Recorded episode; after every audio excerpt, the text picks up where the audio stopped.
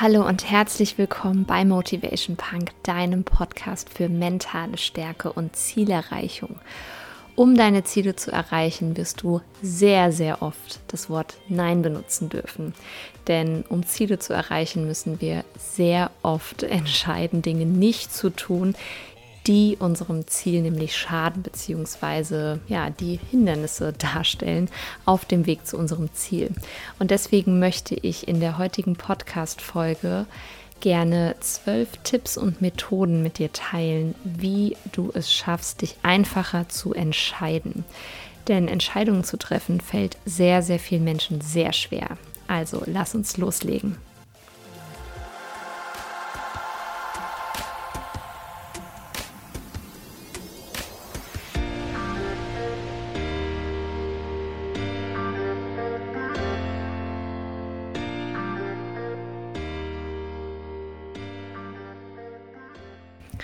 Ja, wir treffen jeden Tag mehrere Zehntausende von Entscheidungen. Und es fängt damit an, was isst du, was ziehst du an, gehst du zum Sport und so weiter. Und ich habe festgestellt, es gibt einfach Menschen, die können sich nicht entscheiden und überdenken immer und immer und immer wieder anstehende Entscheidungen. Angefangen von welches Geschirr kaufe ich, wo hänge ich das Bild genau auf, wie hänge ich das Bild genau auf, darf es das schwarze Kleid sein oder das pinke und so weiter und so fort. Und es gibt Menschen, die können sich zum Beispiel auf ihr Bauchgefühl überhaupt nicht verlassen. Ja, es liegt auch oft daran, dass wir das einfach verlernt haben, dass wir es ja über die Jahre abtrainiert bekommen haben.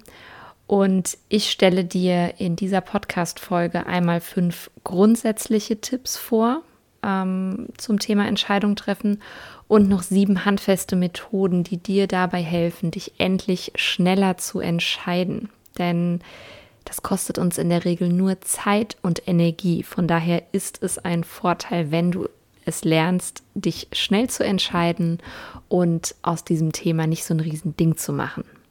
Zu Beginn ist es erstmal wichtig, ähm, was ist überhaupt eine Entscheidung? Und Entscheidung heißt im Englischen ja Decision und stammt vom lateinischen Wort decedere. Und ich weiß gerade auch nicht, ob ich es richtig ausspreche. Ich hatte nie Latein. Also für alle äh, ja, Lateiner unter euch, ähm, wenn es falsch ist, seht es mir einfach nach. Ich muss auch gar nicht wissen, wie es richtig heißt. und das Wort de, de bedeutet von und cedere bedeutet trennen. Das heißt, mit einer Entscheidung trennst du dich von jeder anderen Möglichkeit, zumindest für diesen Moment. Und genau da liegt das Problem für viele Menschen. Denn mit jeder Entscheidung für etwas schließt du gleichzeitig alle anderen Alternativen aus. Also du entscheidest dich für einen bestimmten Laptop und gleichzeitig gegen alle anderen Laptops. Du entscheidest dich, eine Person zu heiraten und schließt damit für den Moment alle anderen möglichen Partner aus. Du kaufst ein Haus und wirst vermutlich jetzt nicht das Geld haben, dich noch parallel für ein weiteres zu entscheiden. Also hast du damit eine bestimmte Entscheidung getroffen für etwas und gleichzeitig gegen alle anderen Optionen. Und wenn du Probleme hast, dich leicht zu entscheiden, dann wirst du dich vermutlich in diesen Fällen immer auf den, ja, sagen wir mal, damit verbundenen Verlust fokussieren den du ja quasi hast, nämlich von den Dingen, für die du dich eben nicht entschieden hast, anstatt dich mal über das zu freuen, was du ja dann erhältst. Ja, und dadurch machst du die Erfahrung, dass jede Entscheidung immer mit einem Verlust einhergeht und du immer in diesem Mangeldenken bist, was du denn dann alles nicht mehr hast. Und ja, du wirst mit der Zeit wahrscheinlich sogar eine regelrechte Verlustangst entwickeln und was dann passiert, ist eben, dass wir keine oder sogar sehr schlechte Entscheidungen fällen. Ähm, oder dass wir irgendwie immer versuchen, irgendwie zweigleisig zu fahren und möglichst viele Varianten doch noch abzudecken, um einfach dieser einen Sache, dieser einen Entscheidung irgendwie zu entkommen. Und Schlechte Entscheidungen treffen wir vor allem immer dann, wenn wir den Vorteil einer Entscheidung eben erst zu einem späteren Zeitpunkt erlangen. Also beim Thema Abnehmen zum Beispiel. Kurzfristig ist es ja meist mit viel mehr Schmerz verbunden und mit Verlusten, wenn du zum Beispiel nicht schlemmen kannst. Langfristig würden wir aber die Benefits ja erlangen. Ja? Die Entscheidung für oder gegen etwas musst du ja immer sofort treffen, aber das Ergebnis oder der Erfolg dieser Entscheidung, den gibt es oft erst viel später. Und wenn du wirklich absolut ernsthaft eine Entscheidung fällst, dann bedeutet das, dass du dazu stehst und dass du die Folgen dieser Entscheidung dann eben auch trägst, die Konsequenzen. Ja.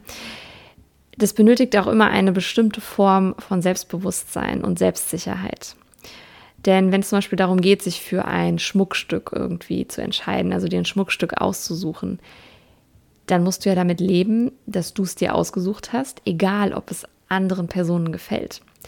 Wenn du dich zum Beispiel entscheidest, einen Halbmarathon zu laufen, dann musst du deinen Alltag so anpassen, dass du Zeit für das Training hast und nicht abends Netflixt. Und wenn du dich entschieden hast, dann solltest du natürlich auch entschieden handeln. Das bedeutet, dass du zu jeder Zeit bewusst etwas wählst und bewusst nach deiner Entscheidung handelst. Und das hat eben immer Konsequenzen. Wenn du zum Beispiel dieses Halbmarathon-Training machst, dann hast du ja effektiv weniger Zeit, zum Beispiel weniger Zeit für deinen Partner, weniger Zeit für deinen Job, weniger Zeit für deine Freunde und so weiter. Und es ähm, gibt ein ganz ja, schönes Zitat in Anführungszeichen. Ich habe es ein bisschen einfach zusammengefasst, abgewandelt, ähm, von einem US-Psychologen namens William James, der quasi gesagt hat, keine Entscheidung zu treffen, wenn du eigentlich eine Entscheidung treffen solltest, ist auch schon eine Entscheidung. Denk mal kurz drüber nach. Und nun möchte ich auch direkt mit den Tipps anfangen erstmal grundsätzlich ähm, insgesamt fünf Tipps und zwar ja, die dir, sag ich mal, im Grundsatz die Entscheidungsfindung erleichtern sollen. Also Tipp Nummer eins ist eine kurze Auszeit. Denn was passiert, wenn wir eine Entscheidung treffen wollen, ähm, das kann sehr kurzfristig zu einer Stressreaktion führen. Das heißt, wenn du merkst, dass du in Stress gerätst, weil du eine Entscheidung fällen musst, weil eine Entscheidung ansteht, dann zwinge dich gerne mal zu einer kurzen Pause, wenn möglich. Und vielleicht kannst du sogar noch mal eine Nacht darüber schlafen, ja, wenn es dir möglich ist. Das hilft nämlich vor allem, wenn es um Kaufentscheidungen geht. Und es spart manchmal sogar richtig viel Geld. Ich bin auch ein Mensch, der immer sehr euphorisch ist und sehr gerne schnell investiert und kauft und co. Und das hat mir schon das ein oder andere Mal viel Geld erspart, dass ich einfach mal eine Nacht oder zwei nochmal über was schlafen konnte. Und mit etwas Abstand betrachtet ist es nämlich dann so, dass wir merken, dass wir uns zum Beispiel mit so einem Kauf vielleicht manchmal einfach nur belohnen wollten, weil wir einen harten Tag hatten oder, oder, oder. Aber das Produkt oder die Sache, das kann auch Klamotten sein und was auch immer, dass wir das eigentlich gar nicht brauchen, sondern dass es einfach nur, ja, so eine kleine Affekthandlung gewesen wäre. Also gönn dir eine kurze Auszeit, wenn du merkst, hm, okay, da kommt jetzt vielleicht Stress aus oder äh, auf oder es ist vielleicht irgendwie ja, eher so eine Kurzschlussreaktion. Tipp Nummer zwei, der Fokus. Wir lassen uns häufig von, ich sag mal, Vermutungen und Meinungen anderer und von unseren Ängsten verunsichern. Und das ist natürlich auch zuweilen berechtigt, aber grundsätzlich solltest du dich auf eine Entscheidung konzentrieren und bei Entscheidungen, die langfristige Konsequenzen haben, solltest du die nötige Ruhe an den Tag legen. Ob du nun Kaffeemaschine 1 oder 2 kaufen wirst, ja, das wird in 20 Jahren wahrscheinlich niemanden mehr interessieren. Wie hoch du dich, äh, sage, wie schnell du dich quasi für ein, ein Haus entscheidest oder wo du dein Haus baust oder was auch immer, ja, das wird vielleicht schon eher irgendwie eine Auswirkung haben auf die nächsten Jahrzehnte. Mit wem du ein Kind bekommst, ähm, ob du dir einen Hund anschaffst oder nicht. Ja, das sind alles Dinge, die haben langfristige Konsequenzen, Zeit, teilweise sogar bis zu deinem Lebensende. Ähm, daher sage ich immer, nimm dir eine lange Bedenkzeit bei langfristigen Entscheidungen und bei Dingen, die keine zeitlich lange Relevanz haben, ähm, setz einfach eine Deadline und dann mach einfach. Ja. Nichtsdestotrotz auch bei Dingen, die eine ja, langfristige Auswirkung haben, sagen wir mal die Auswirkungen, mit wem du zum Beispiel ein Kind bekommst. Also sagen wir mal, du kriegst ein Kind mit 30 und wirst 90 Jahre alt. Das heißt, 60 Jahre lang ähm, hast du dieses Kind und 60 Jahre lang hast du vielleicht auch den Partner an deiner Seite oder du hast ihn dann nicht mehr an deiner Seite. Aber du kannst ja jetzt nicht die gleiche Zeit brauchen, um dich dafür zu entscheiden. Ja? Es geht einfach nur darum, zu sagen, ich nehme mir oder ich gönne mir ein bisschen eine längere Bedenkzeit. Das ist vollkommen fein. Also Tipp Nummer zwei, fokussier dich, ja, guck wirklich auch darauf, was ist die zeitliche Komponente, wie viel Relevanz hat es wirklich auf mein Leben und dann fokussier dich auf dich, auf das, was dir dein Bauchgefühl sagt, was es für dein Leben für Auswirkungen hat und achte nicht so viel darauf, was andere dazu sagen. Tipp Nummer drei, die Vogelperspektive. Eine meiner liebsten Übungen überhaupt. Also die Vogelperspektive einzunehmen, ist das Nonplusultra und wird dich immens pushen in deinem Leben. Ähm, denn dank der Vogelperspektive können wir quasi gedanklich bewusst mal Abstand nehmen. Und meist hilft eben dieser Blick von oben bzw. von außen, um dir einige Fragen zu beantworten. Welche Fragen sind es? Zum einen, was ist die Konsequenz deiner Entscheidung? Ja, es ist so, ich kann mich noch erinnern, dass mir schon oftmals Menschen gesagt haben, dass ich angeblich das machen muss und das machen müsste und so weiter. Ich kann nur sagen, ich muss überhaupt gar nichts machen. Und ich bin auch der Meinung, dass die meisten Menschen im Leben gar nichts machen müssen. Das Einzige, was wir mal tun müssen, ist, dass wir irgendwann sterben. Ja, da gibt es noch kein Heilmittel dagegen. Bei allen anderen Dingen kann ich dir sagen, wir können alles machen, was wir wollen. Das Einzige ist, dass wir immer und da kommt das Wort müssen wieder rein, mit der Konsequenz leben müssen. Denn alles, was wir im Leben entscheiden, alles, was wir tun, alles, was wir sagen, alles, was wir machen, jede unserer Handlungen hat eine Konsequenz. Und sich die Frage zu beantworten, was ist die Konsequenz und gerne im nächsten Schritt auch zu überlegen, was ist die Konsequenz der Konsequenz, denn auch die Konsequenz führt wieder zu einer nächsten Folge.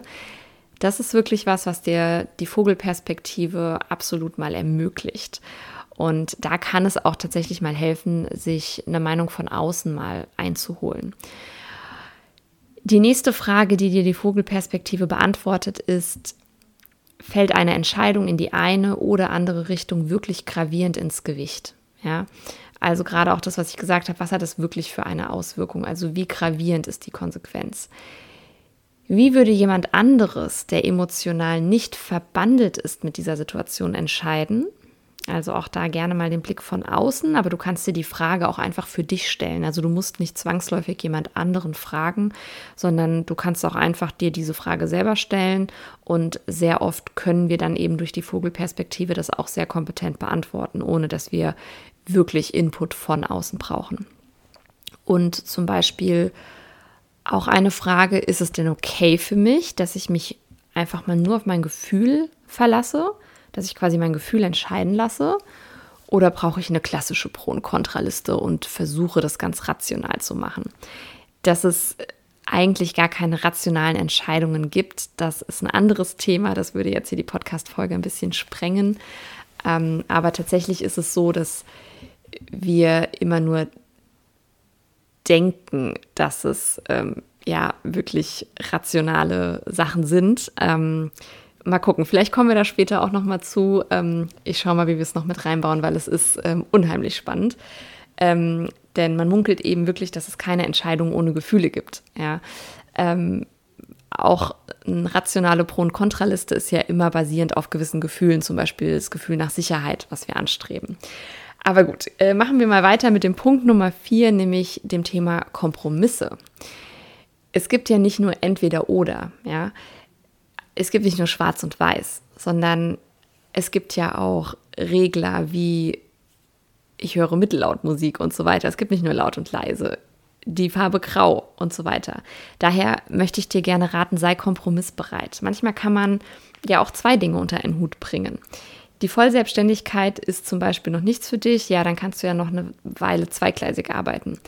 Ähm, Wichtig ist aber dabei, ehrlich zu sich zu sein und diesen Kompromiss nur einzugehen, wenn wirklich für den Moment einfach es vielleicht noch nicht ganz passt, eine klare Entscheidung zu treffen. Es kann diverse Gründe haben.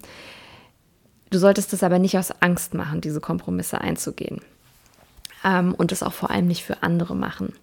Also entscheide wirklich, was für dich passt und wie gesagt, du musst ja zum Beispiel nicht den Regler, wenn du jetzt dich beruflich veränderst oder wenn gewisse Themen anstehen, du musst ja den Regler nicht komplett von 100 auf 0 fahren. Vielleicht kannst du irgendwie ganz, ganz langsam, wie du an so einem Volume-Rädchen drehen würdest, einfach den Ton langsam und steady quasi verändern. Und Punkt Nummer 5, versuche nicht alles richtig zu machen. Ja, wir wollen irgendwie immer alles richtig machen. Und es gibt Entscheidungen, ähm, die sind einfach nicht für jeden Menschen in deinem Umfeld richtig. Es gibt bei Entscheidungen einfach nicht den einen richtigen Weg. Ja, das Wort richtig klingt immer so danach, als sei es quasi der richtige Weg für alle Beteiligten und allgemeingültig. Und wenn man eine Entscheidung trifft, dann sind irgendwie alle fein damit und alle müssen es irgendwie okay finden. Ähm, richtig bedeutet in diesem Fall vor allem, dass es für dich selbst richtig ist und vielleicht auch noch für deine engsten Menschen um dich rum, wenn dir das wichtig ist. Ähm, aber je eher du akzeptierst, dass es eben immer auch Gegenwind gegen deine Entscheidung geben kann und dass es immer auch ja Anteile geben kann in dir selbst, die du nicht gut findest, ja, aber es in dem Moment trotzdem für dich das Richtige ist oder war, desto eher wirst du deinen Frieden damit schließen können und desto schneller wirst du dich entscheiden können. Ja?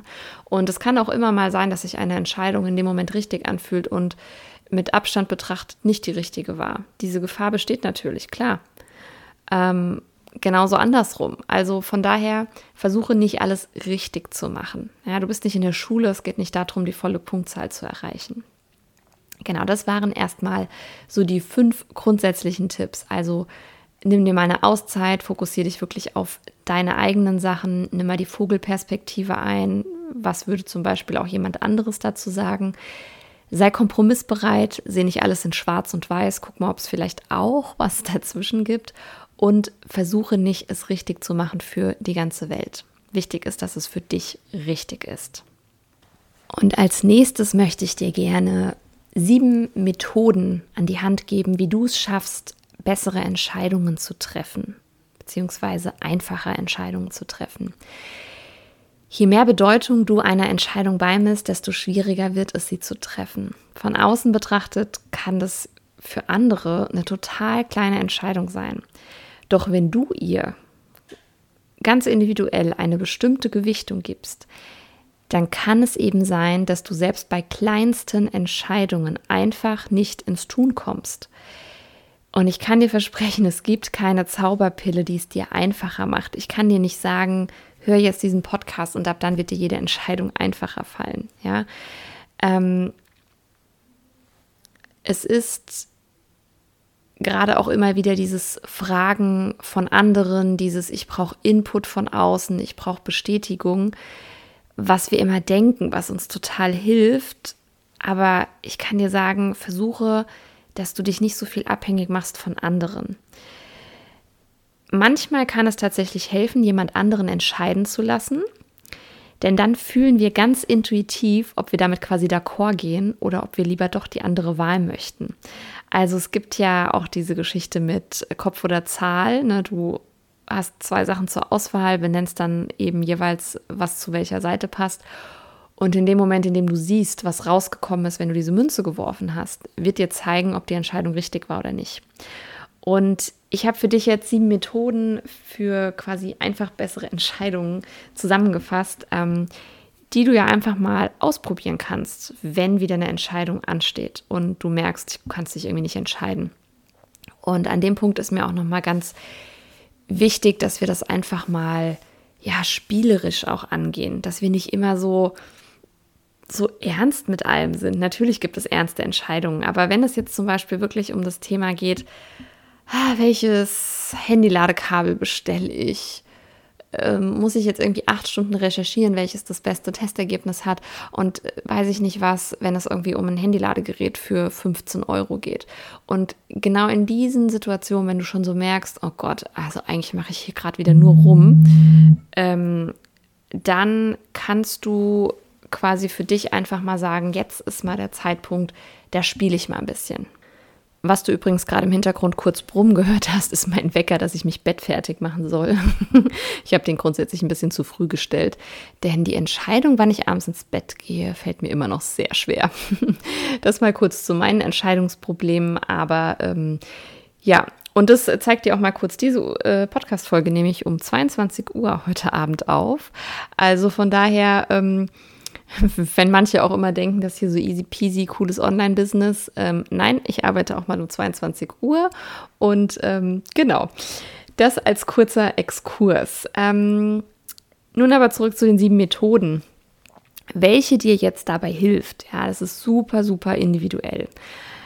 Manche schreiben ja lieber Dinge auf und wollen es eben etwas analytischer. Ähm, andere können sich Dinge auch besser vorstellen und wollen visuell Dinge machen. Also, ne, das ist einfach individuell. Deswegen einfach mal machen, ausprobieren, anwenden und dann einfach mal gucken. Und du kannst ja auch gerne mal für eine einzige Entscheidung, die ansteht, mal alle sieben Methoden und Tools, die ich dir jetzt nenne, ähm, einfach mal nutzen und einfach mal ausprobieren und gucken, was kommt denn jeweils am Ende raus? Vielleicht kommt ja gar nicht immer das Gleiche raus.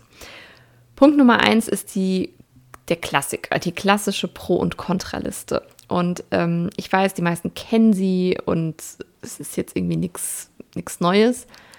Aber hast du sie schon mal wirklich angewendet?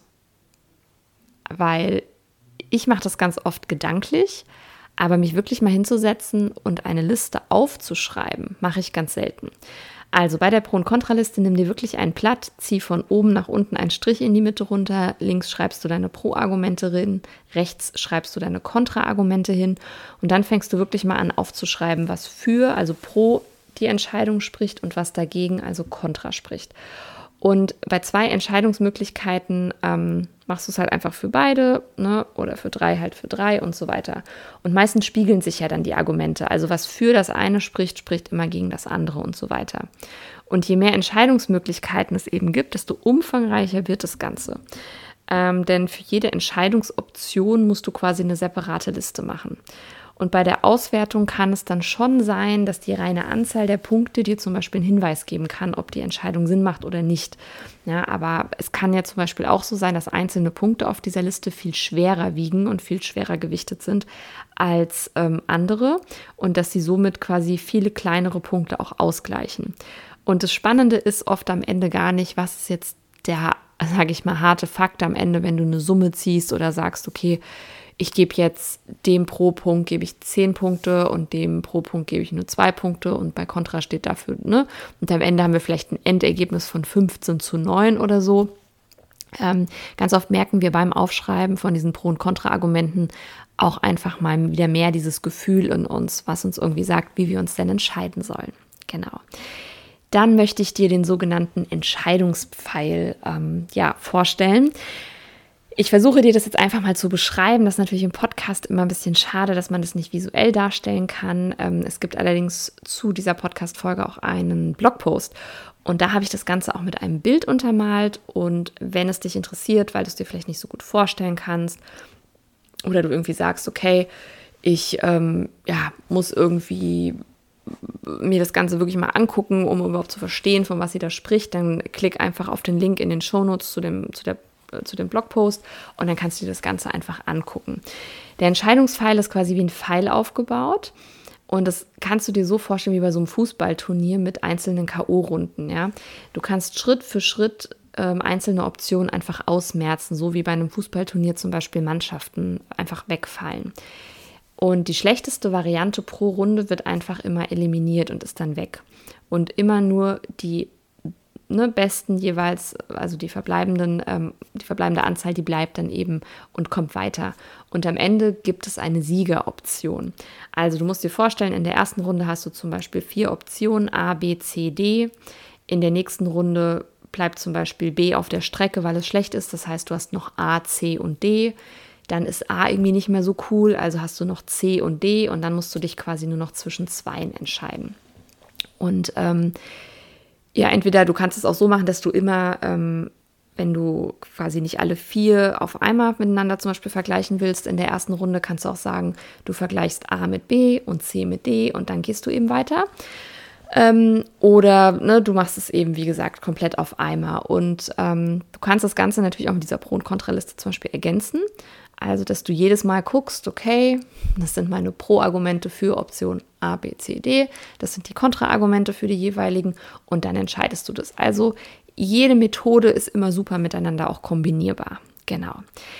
Dann als drittes eine meiner absoluten Lieblingsmethoden und zwar dein inneres Team. Ja, ich nenne es inneres Team, andere Coaches nennen es den inneren Vorstand oder oder da gibt es diverse Bezeichnungen. Für mich ist es so das innere Team. Ähm, manchmal nenne ich es auch so ein bisschen meinen inneren Hofstaat. Es kommt immer dann, weil ich immer viel zu meinen Coaches sage, sie sollen sich mal selber zur Königin machen in ihrem Leben und dann ihren Hofstaat befragen. Also ob du es jetzt Team, Vorstand, Hofstaat, wie auch immer nennen möchtest, vollkommen egal dieses innere Team, das sind imaginäre Personen, beziehungsweise es können auch reale Personen sein, aber du stellst es dir eben nur vor, die dich beraten können. Ja, das kannst du dir so vorstellen, du bist eben quasi jetzt ne, die Königin oder bist CEO eines Unternehmens und hast eben eine Entscheidung zu treffen für dein Königreich oder für deine Firma. Und dann würde ja, wenn du wirklich Königin wärst oder du wärst wirklich CEO von deinem Unternehmen, dann würdest du auch nicht einfach alles alleine entscheiden, sondern du würdest vielleicht mal deinen Finanzexperten fragen, was er denn dazu sagt, deinen Bankberater und so weiter. In meinem inneren Team zum Beispiel ähm, sitzt mein Papa, mein Verstorbener, und auch ein Promi zum Beispiel. Und es sitzt auch eine absolut perfekte Version von mir selbst drin. Ja, also wirklich die tollste Version, die stärkste Version, die immer alles richtig macht. Und wenn ich dann gewisse Fragen habe, wenn ich gewisse Entscheidungen treffen muss, dann gehe ich wirklich mal gedanklich da rein und gucke einfach mal, was geben, was würden die mir denn sagen in dem Moment? Ja, und natürlich, der Finanzminister, der hat eine ganz andere Meinung zu gewissen Themen als vielleicht mein Spaßminister oder sowas. Ja, also da, ähm, genau, ganz, ganz spannend. Ähm, und die Frage, die da auch sehr gut reinpasst, ist immer, was würdest du denn einer guten Freundin raten, wenn die vor demselben Problem quasi stünde, wenn die die gleiche Entscheidung treffen müsste? Was würdest du ihr raten? Ja, das zwingt dich zu einem Perspektivwechsel und dazu kommt auch ein ganz toller Effekt, denn meist ist es uns quasi bei der Projektion auf anderen Menschen viel klarer, was das Beste wäre. Deswegen können wir uns auch oft so schlecht selber coachen. Ja, deswegen ist es immer gut, jemanden von außen mal drauf gucken zu lassen. Und wenn du auch sagst, so ein externer Coach wäre für dich mal mega cool, dann äh, gibt es ab April wieder ein paar wenige Plätze in meiner Own Your Life Academy. Das ist mein Jahresmentoring. Das heißt, du wirst von mir wirklich mal komplett ja, gecoacht, du wirst begleitet, du hast ein Workbook, du hast einen Mitgliederbereich, du bist in einer richtig coolen Community von tollen Powerfrauen und äh, kannst mich ganz exklusiv sogar auch per WhatsApp deine Mentorin nennen und kannst mich jederzeit anhauen. Also von daher, wenn du da sagst, boah, ist cool, so ein Blick von außen mal in Form von einem Coach, ähm, das ist das Richtige für mich, dann kannst du in den Show Notes quasi reinschauen und dich über die Own Your Life Academy gerne informieren. Methode Nummer vier ist das sogenannte Mindmapping. Ich bin ein absoluter Mindmapping-Fan, ja. Ähm, ich bin generell ein Riesenfan von visuellen Darstellungen, aber gerade Mindmaps äh, nutze ich sehr, sehr intensiv, finde ich super toll. Und ich benutze zum Beispiel auch oft Mindmaps, um meine Blogposts vor dem Schreiben quasi zu strukturieren. Und als Entscheidungshilfe ist eine Mindmap eben ebenso geeignet. Ja? Ähm, du könntest zum Beispiel ähm, mal mit der Entscheidung treffen, äh, Entscheidung starten, die getroffen werden sollen. Schreibst es zum Beispiel in die Mitte. Also mein Entscheidungsthema ist zum Beispiel, welches Auto kaufe ich mir? Und dann machst du von diesem von diesem Wort, was in der Mitte steht, ja, nimm dir da auch gerne ein großes Blatt für, also so ein DIN A3 oder DIN A2 Blatt eher. Und von, von dieser Bubble in der Mitte, also ich mal dann immer so einen Kreis drumherum, zeichnest du quasi mal Hauptstränge ab, die zum Beispiel für jede mögliche Alternative stehen. Also vielleicht möchtest du den Opel Astra kaufen, das war übrigens mein erstes Auto. Vielleicht hast du noch ein Peugeot 308 zur Auswahl oder ein Hyundai i40 Kombi und so weiter. Und von jedem Hauptstrang gehen dann wieder Stränge ab, in die du zum Beispiel die Pro- und Kontrasachen eintragen kannst. Oder du könntest auch anstelle, dass du ähm, bei den Hauptsträngen die Automodelle wählst, könntest du zum Beispiel auch Eigenschaften, die dein Auto haben sollen, wählen. Also zum Beispiel die Motorstärke, äh, was weiß ich, der, das Fahr Fahrkomfort, Fahrgefühl ähm, und so weiter. Und dann kannst du wiederum davon abgehen, zum Beispiel schreiben, das sind meine Top-Wahlmöglichkeiten für das Thema keine Ahnung, Fahrkomfort. Und da schreibst du zum Beispiel von vier Automodellen die zwei rein, die da am besten abschließen und so weiter und so fort. Also da gibt es verschiedenste Gestaltungsmöglichkeiten und dann bewertest du das eben jeweils, ja, und wertest es sozusagen aus, wie bei einem Projekt. Und dann hast du deine sogenannte Entscheidungsmindmap und äh, du wirst dann relativ übersichtlich einfach mal alle Fakten gesammelt sehen. Und das bringt dir unheimlich viel Klarheit.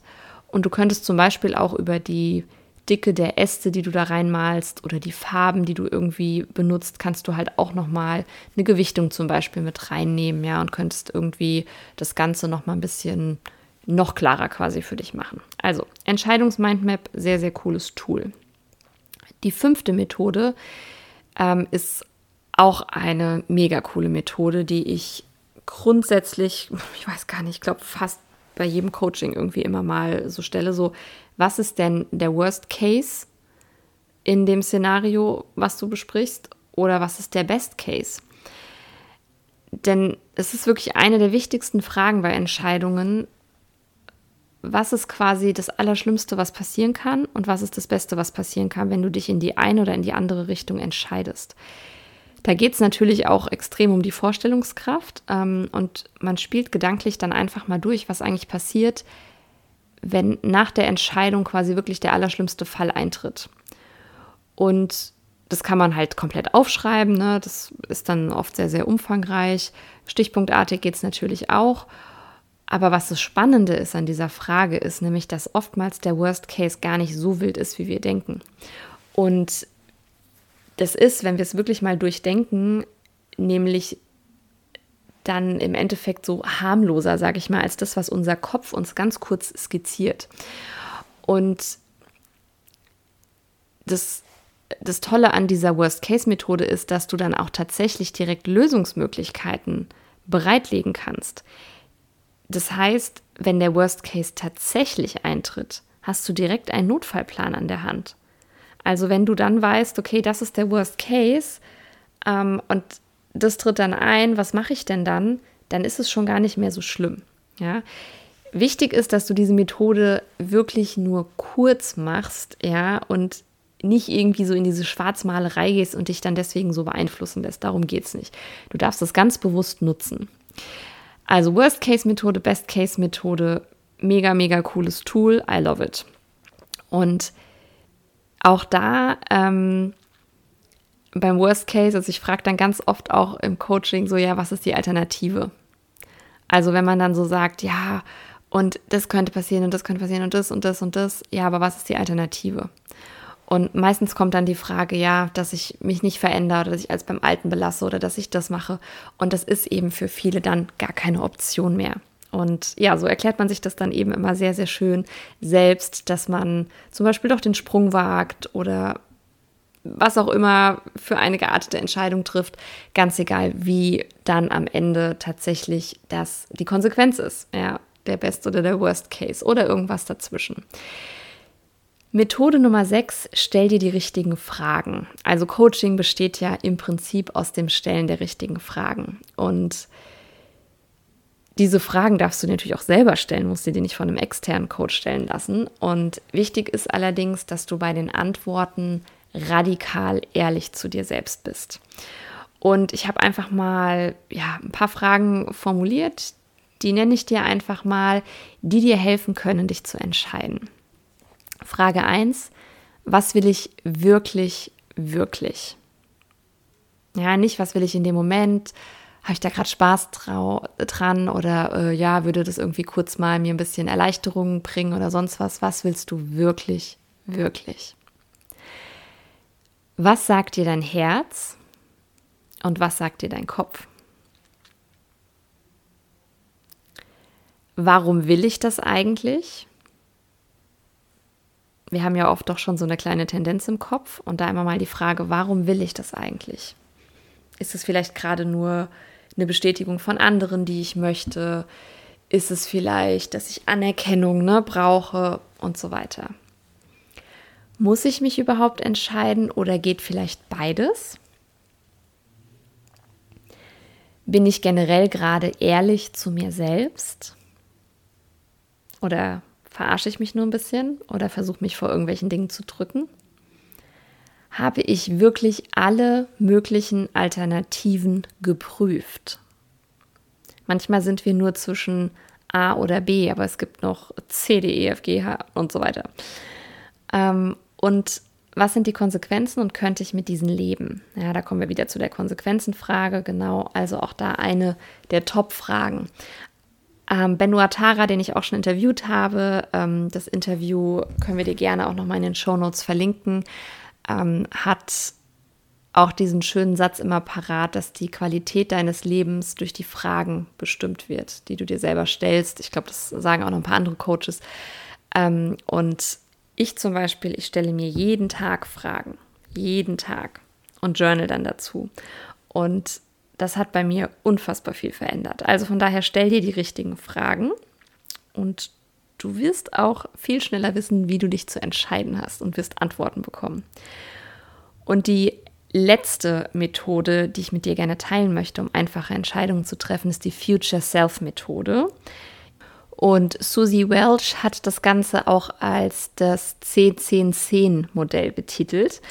Also ich liebe es, mich mit meinem Future Self zu verbinden. Das ist quasi mein Ich in ein paar Jahren. Und bei Susie Welch besteht das Ganze aus drei Fragen. Und zwar Frage 1, wie denke ich über meine Entscheidung in zehn Minuten? Wie denke ich über meine Entscheidung in zehn Monaten? Und wie denke ich über meine Entscheidung in zehn Jahren? Ich finde zehn Jahre immer sehr, sehr lang. Also ich glaube, da wäre vielleicht auch noch mal sowas wie in drei oder fünf Jahren oder vielleicht auch sieben oder oder. Aber zehn finde ich schon immer sehr, sehr lang. Ähm, tatsächlich finde ich es dann oftmals noch mal sinniger, mal so komplett ans Lebensende zu schauen. Ist aber auf jeden Fall mega simpel und doch super hilfreich, um gerade auch bei langfristigen Konsequenzen ne, einfach mal einzuchecken, wie ist es denn dann.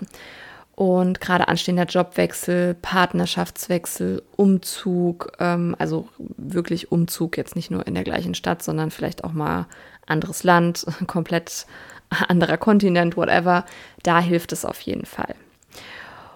Und das wären die sieben Methoden. Ähm, du findest natürlich alles auch nochmal äh, stichpunktartig zusammengefasst in den Show Notes. Also da führen wir dir die einzelnen Methoden auch nochmal auf, wenn du nochmal kurz nachlesen möchtest, ähm, ohne jetzt inhaltlich nochmal tiefer drauf einzugehen. Und gerne, wie gesagt, auch in den Blogpost einfach nochmal reinlesen, reinschauen. Da findest du es dann auch. Und nochmal zur grundsätzlichen Frage, wer entscheidet eigentlich besser, mein Kopf oder mein Bauch? Das ist nämlich auch ganz spannend. Es werden ja immer die Menschen gelobt, die so ganz analytisch und sehr kritisch und differenziert an Entscheidungen herangehen und sich eben nicht nur auf ihre Intuition verlassen. Spannend ist aber tatsächlich, dass es die Theorie gibt, dass selbst solche Entscheidungen mit Gefühlen kombiniert sind. Also was ich ja eingangs gesagt hatte, ähm, denn jeder Gedanke löst immer auch ein Gefühl in uns aus. Das ist einfach so. Und nicht umsonst fühlen sich ja manchmal quasi die in der Theorie oder von außen betrachteten Entscheidungen viel logischer an. Ähm, doch irgendwas in uns sträubt sich eben trotzdem. Ja? Und das Ganze wird als sogenannte kognitive Dissonanz bezeichnet. Das ist ein Zustand, der immer dann entsteht, wenn unser Verstand ähm, ja, also Erfahrungen, Eindrücke, Gedanken, Meinungen, Einstellungen, Wünsche oder Absichten entgegengesetzt bekommt, also damit konfrontiert wird, ja, die nicht mit dem übereinstimmen, was wir grundsätzlich als gut empfinden. Also es entsteht ein negatives Gefühl und wir können uns dann nicht entscheiden. Du willst zum Beispiel gerne auf ein Konzert von deinem Lieblingsstar, bist aber auf einer Hochzeit parallel eingeladen. Du weißt, es gehört sich nicht bei einer Hochzeit abzusagen, aber es wird das aller, allerletzte Konzert deines Stars für immer sein. Und genau hier kommst du mit analytischem Verstand nicht weiter. Ja, du wirst irgendwann eine Bauchentscheidung treffen müssen. Und in solchen Fällen könnte zum Beispiel eine Lösung natürlich auch immer ein Kompromiss sein. Ja, du gehst nachmittags in die Kirche und abends auf das Konzert oder sowas ähnliches. Genau. Und bevor ich noch ein kurzes Fazit ziehe, möchte ich dir auch noch mal kurz eine Sache mit auf den Weg geben. Das ist nämlich tatsächlich ähm, gemessen worden. Ich habe gerade die genauen Zahlen nicht mehr im Kopf. Ich habe das schon mal an anderer Stelle geteilt. Ich muss mir da irgendwie mal eine Notiz reinmachen, dass ich das immer wieder finde. Ähm, es wurde quasi gemessen, dass Menschen zum Beispiel vor einer ja, Entscheidung stehen und dann hat man gemessen, okay, wann ist denn die Entscheidung quasi also im Gehirn schon getroffen worden? Und das ist nämlich eine, das, also es ist quasi festgestellt worden, dass die Gefühlsentscheidung, dass das, was wir tatsächlich machen wollen, dass das innerhalb von, weiß ich nicht, wie vielen Millisekunden eben schon feststeht.